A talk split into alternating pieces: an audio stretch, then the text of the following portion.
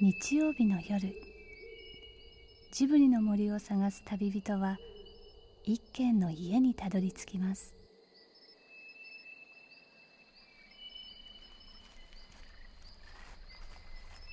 ジブリの森のラジオの川のほとり。そこに立つレンガの家はスタジオジブリ鈴木敏夫さんの隠れ家です。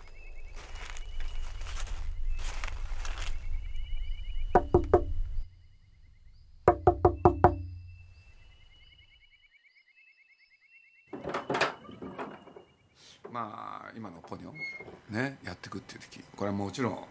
えー、DVD もあそれと今回初めての発表なんですけれどね。実はジブリ作品のブルーレイ化をねやろうと。まずポニョです。これでそのブルーレイをやってくれるのは柏木さんなの。ありがとうございます。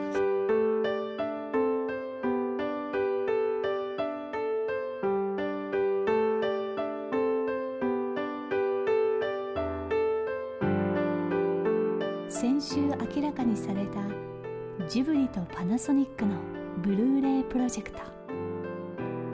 しかもその色の移植作業はパナソニックハリウッド研究所の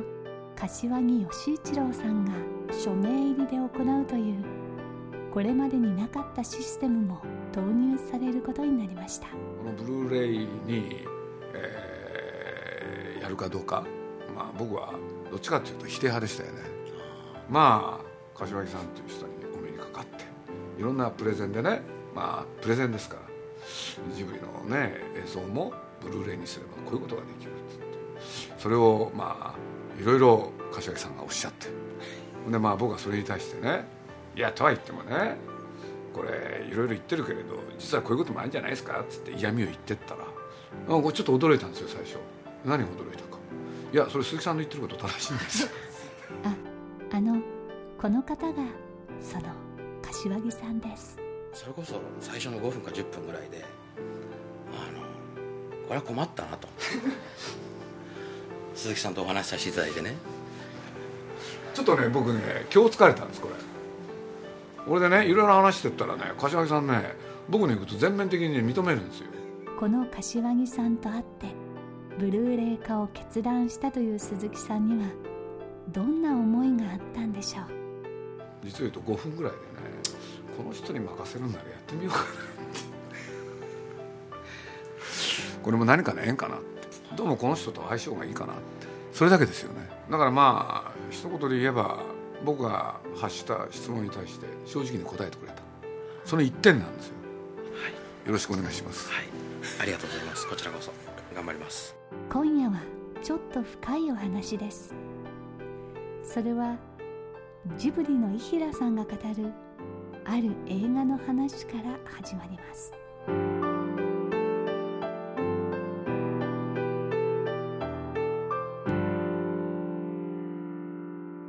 ちょっとだけ話が、まあ、それるかもしれないですけど「スラムドッグミリオネア」っていう映画があるんですね、はいはいでアカデミー賞を受賞した。あれはあのミリオネアっていう番組の中であの学校もあまり行けなかったスラムの男の子が普通だったら多分教養とか知識とか学校行ってないから少ない男の子がそのクイズ番組に出て一つ一つ問題をクリアしていくんですけどなんでクリアできるかっていうとその彼の人生において実体験において学んだことで、えー知識を得ていくんですね。お札100ドル札でした100ドル札の肖像画は誰でしょうか？次の4つから選びなさいって。そうするとねワシントンルーズベルト、えーフランクリンリンカーンはい誰でしょうそう答えはねフランクリン。で実を言うとそれはうーんその男の子がある子に100ドル札をね渡した。そう渡したんですよ、その時にその子は目が悪くてでも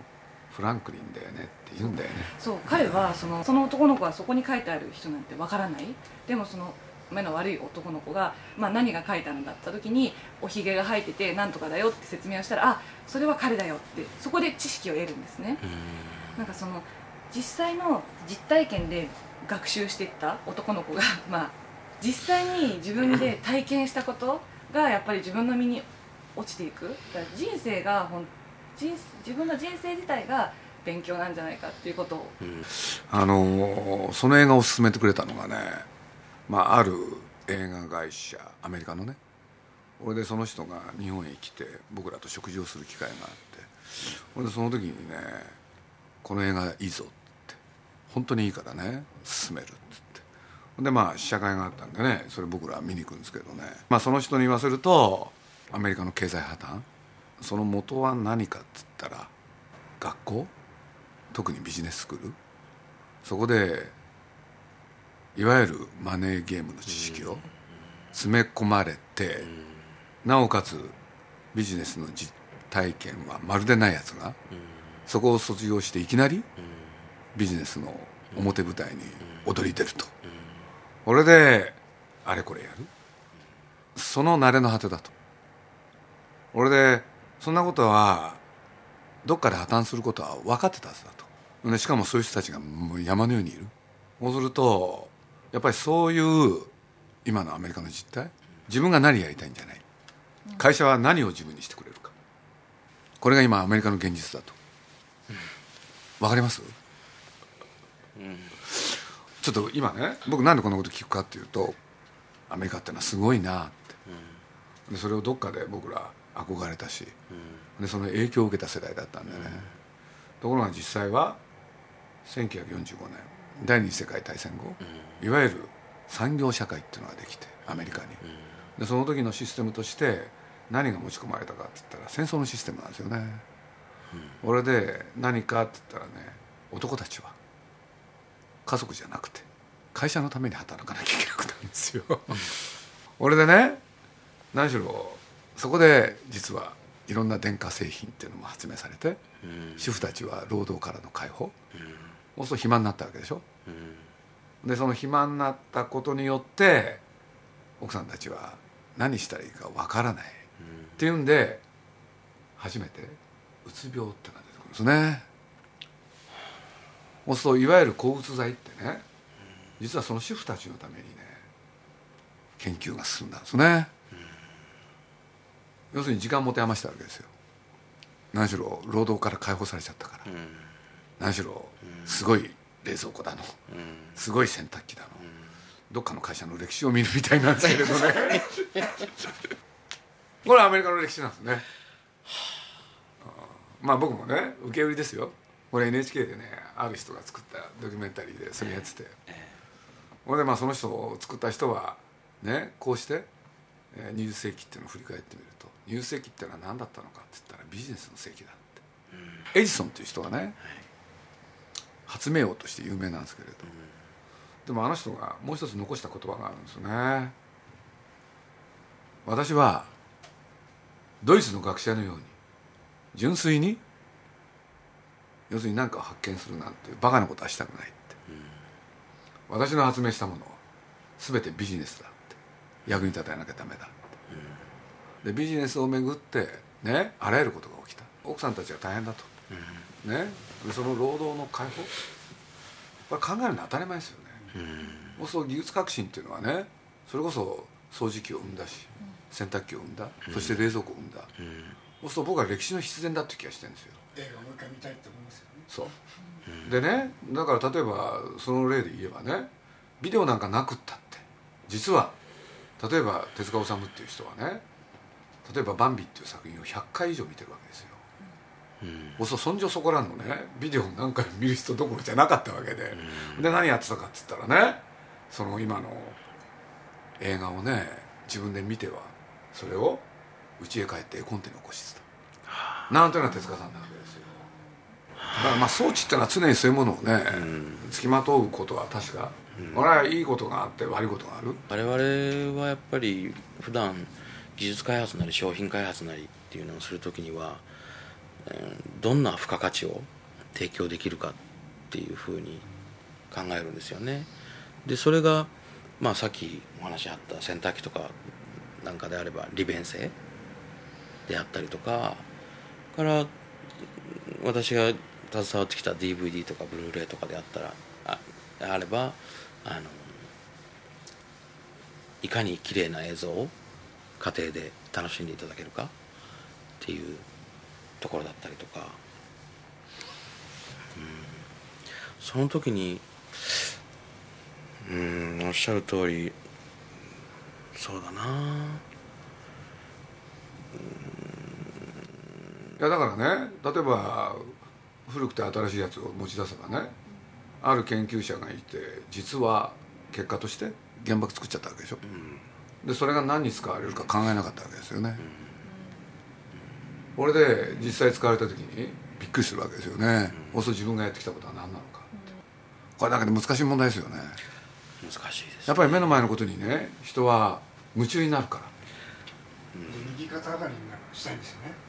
そう。右肩で上がってきたんですよね。どんどん進歩してきたんですよね。そうですね。でも端的に言うとねあの柏木さんなんかね好きでやってるだけなんですよ。そうですよね。出会って圧縮するか。そうですよだってバカみたいですよね。どれだけ細い線でどれだけ多くのデータ量をって。普通で言うとバカですよね。いやこれ何でもそうなんですよ。僕らだって映画作るってことは実はそうかなとかね昔はねまあ僕はそんな昔からいるわけじゃないからあれだけどもあの一人一人がやってることが、そのまあ手始めに始めるところからで最終的にこんなものを作りたいっていうところまでの,、あの道筋なり、全体像っていうのが分かりやすかったと思うんですよ、ところが今はもう複雑になりすぎちゃって、えー一人一人が全体を見る作るっていうことがもうほとんどできなくなってきてね、一人一人がやってるとこっていうのはもうほんの一部っていう。うん、になってきちゃって。だから自分が携わってる仕事が最終的に例えばお客さんのところに行った商品の中で、えーどういう役立ち方をしているのかとかあるいは極端な話最終的な商品がどういうふうにお客さんに喜んでもらえてるのかどんなふうに使われてるのかが分かんないっていう人がいっぱいいるんですよね。やっぱりチャップリンのモダンタイムズになっちゃったんですよねまた。だから分からないうちにそれに着手してるというか。いやだからねブルーレイの話に戻します、とにかく僕らは今やろうとしてることは、えージブリとしてはねこれがねジブリの色だっていうことでジブリの方でまず作ります。でまあ僕ら今ね映画のねなんていうのかな絵の確認ってねデータをそのまま DLP を使ってそれで映写してんですよ。いわゆるラッシュっていうんですけどね。そこでこれでいい悪いを決める。うんほんでそれは映写してるからねそうやってまあ決めてるんですけれどなんていうのかな。ビデオって皆さん見るときにねいわゆるモニターで見るじゃんそうすると映写するものとねモニターからモニターに映るものって基本的に違いがあるから。ね。まあ僕は誤解を恐れずに言うとね あのこういうことをもう思うんですよ。自分がそういう体験いっぱいしてきてるからあれなんだけれど映画館で見たものをそのままの状態で家で見てこれみんな願うんだけどねこれは難しい。基本的に。だって環境が違いすぎるんだもん、うん。だから僕は映画館で見る時は映画館。俺でモニターで見る時はモニターまあ家でも今最近はプロジェクターっていうのがあるからそれで見ていただいていいんですけれどね、まあ、自分で決めりゃいいことだっていうどっかでそう思ってるんですけどね。あのテレビがハイビジョンになったことであの高精細細かいところまでくっきりはっきりって言ったらまああれですけども細かいところまで見えるようになりました。より臨場感がある絵が見えるようになる。で宮崎さんの絵でいうとその細かいところのタッチとかも見えるようにな。るくっきりはっきり見れりゃいいのかってこともあるわ。これ言うとまずいいや言ってみなよ。言ってみなよ。でもいいいいよ言ったっていいよな。例えば吉田さんの今回背景のタッチが、うん、とあるんですけどそそれと例えばその、うん、吉田さんが描いてない部分の絵のそのタッチの差が結構違うわけですよね。そういうのがもしかするとそこの差ができたりとかもするかもしれない。でもそれはもちろん奥井さんとか柏木さんが調整してうまくこう入ってそのくっきりはっきり見えることでそのなんか見えバランスが。バランスがまたまた違違うステップでこうバランスを。それによって悪くなる時もある。そうなんです。だからそれはちょっと柏木さんもいらっしゃるし ちょっと今言葉をちょっと。難しい問題ね。ええそう難しいあのそれだけのうーんと潜在能力を持てるっていうかね、えー今まで見えなかったものが見えるようになったっていうことで、あのどう言ったらいいんだろう。あのいまあいどう言ったらいいのかな、うんまあ大は小を兼ねるっていうか それはちょっと乱暴かもしれないですけども。だからここはね難しい、あの言ってそれ細かく言っていくとね言葉遊びになっちゃう。そうですうん。だからあれですよね決めたんですよね。その、まあ、ジブリであの、まあ、こういう色をこういうこういう色とかこういう感じで出しますっていうのを結局決めることにしてそれを、まあ、あの柏木さん技術の柏木さんにそれを、まあ、作っていただくというかうんそういう方式にしたんですよね。だから完全一致とかねそれを求めていくのはねやっぱりこの世にないものを求める。なんかそんな気がちょっとしてるんですけどね。だから僕今回ね実を言うと新しいことをねやることに結果になるんですけどね。僕そんなつもりなかったんですけれど。まああの皆さんねジブリが、えーブルーレイをやるって言えば当然大きな期待が集まる。うん。でそういう中でね、えー僕は いろんなものを作ってきた過程でいうと僕はもともと出版社にいたんで。でその時に本を作るとね必ずこういうことがあったんですよ。著者は誰なのか。編集者は誰なのか。これを発行してるのは誰なのかそして印刷の責任者は誰なのか、そうすると名前を表記するんです。そうするとねこの今回からこのポニョに関してはそれをちょっとやってみようと。ってなことを話してたら、実はまあこれウォルト・ディズニーホームエンターテインメントってところでね、出していくんですけれどそこの責任者で塚越さんっていうのがいるんですけどこの番組にも出ていただいたことある、元プロボクサーですけどね。そうなんですか。ボクシングの選手なんです。うん、だから怖いですから気をつけてください。まあそれは冗談ですけれど。これで何が言いたいかっていうとねそれそうやって話したらね画期的だって言われたんですよ、要するにそういうことをね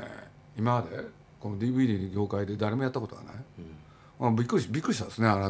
あ改めて、僕は CD やる時にもねそれちょっとはっきりさせようと思って実を言うとやってるんですよ。これ作作ろうって言ってね誰が考えたのか、そして実際やった人は誰なのか、うんなんかそういうことってね、まあ、映画なんかの場合ね端的に言うとプロデューサーと監督ってそういうことだし、だからそれをちょっとやってみようかなと思ってるんですけどね。ついでに言うとまあこれも喋っちゃっていいんですかね、えーこの汗まみれがなんと DVD 化されることになって。DVD なのに絵はないという。ねえ。これでまあ僕はこれこれもね実は、えー誰が作るかっていうことで言うとね僕ははっきりさせたんですよ。要するに服部さんであると。そうすると僕はね自分が出版をやってたからそういうことはっきりさせるしじゃあこれをねその世の中に出していく時に工事を両属に反してないかとかいろんな責任問題あるでしょ。それは一体誰が責任取るのかと。やっぱそういうことになるんですよ。そうすると今回の場合は僕は塚越さんかなってまあそれね今後はっきりさせなきゃ僕はいけないって気がしてるんですけどね。なんか出版はね必ずはっきりしてる。で映画もはっきりしてる、ところが日本のものを見ていった時に音楽とこのねビデオの方が、そこら辺がちょっと曖昧だった、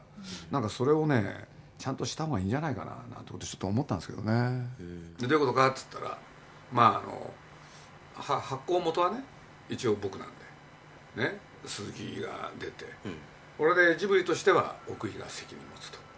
ほん。で製品化の過程では柏木さんに責任持ってもらでその3人の名前を明らかにすることによって世の中に出していく。ということなんですよ。実際やってみたら何が起こるかわからない。裏切られるかもしれないんですよ。でもそれはその時の勝負ことでしょそういう余計なことごちゃごちゃ言ってるよりどうもこの人と相性がいいかな。それを信じたらいいだろう。もう自分の気持ちの中ではね言えてたんですよ。これは大変なことになるぞと。だけど反面ねそういう人と仕事でができるのは楽しいかもっていうふうにも思ったんですよね。思ってね。そういうもんでしょ。で僕新郎取ってね大概そういうもんだと思うんですよ、俺でまあいろんな仕事やっていく中ではねいろんな人に知り合う。そうするとその人が信じられるかどうかだけですよ、一番言いたかったのそれ。フィルムの色はこの世界の色を再現するものでした。でもデジタルの色はこの世界にない色も作り出してしまうと言います。それは一体何の色なんでしょう？そんな色は必要がないんでしょうか？それともその色は未知の世界を開く扉でしょうか？どっちにしても答えのない世界が待っていそうです。だからこそ鈴木さんは人が大切だって考えたのかもしれません。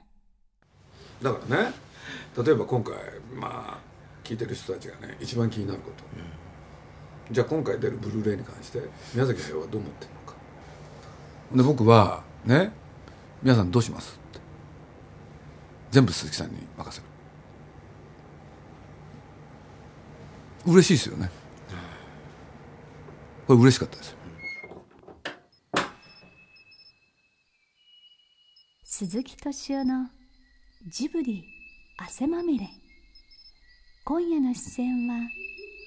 スタジオジブリ鈴木敏夫。伊平陽子。パナソニック柏木義一郎さんでした。この番組はウォルト・ディズニー・スタジオ・ホーム・エンターテイメント読売新聞。ドリームスカイワード。JAL 町のホットステーション。ローソン。朝日飲料の提供でお送りしました。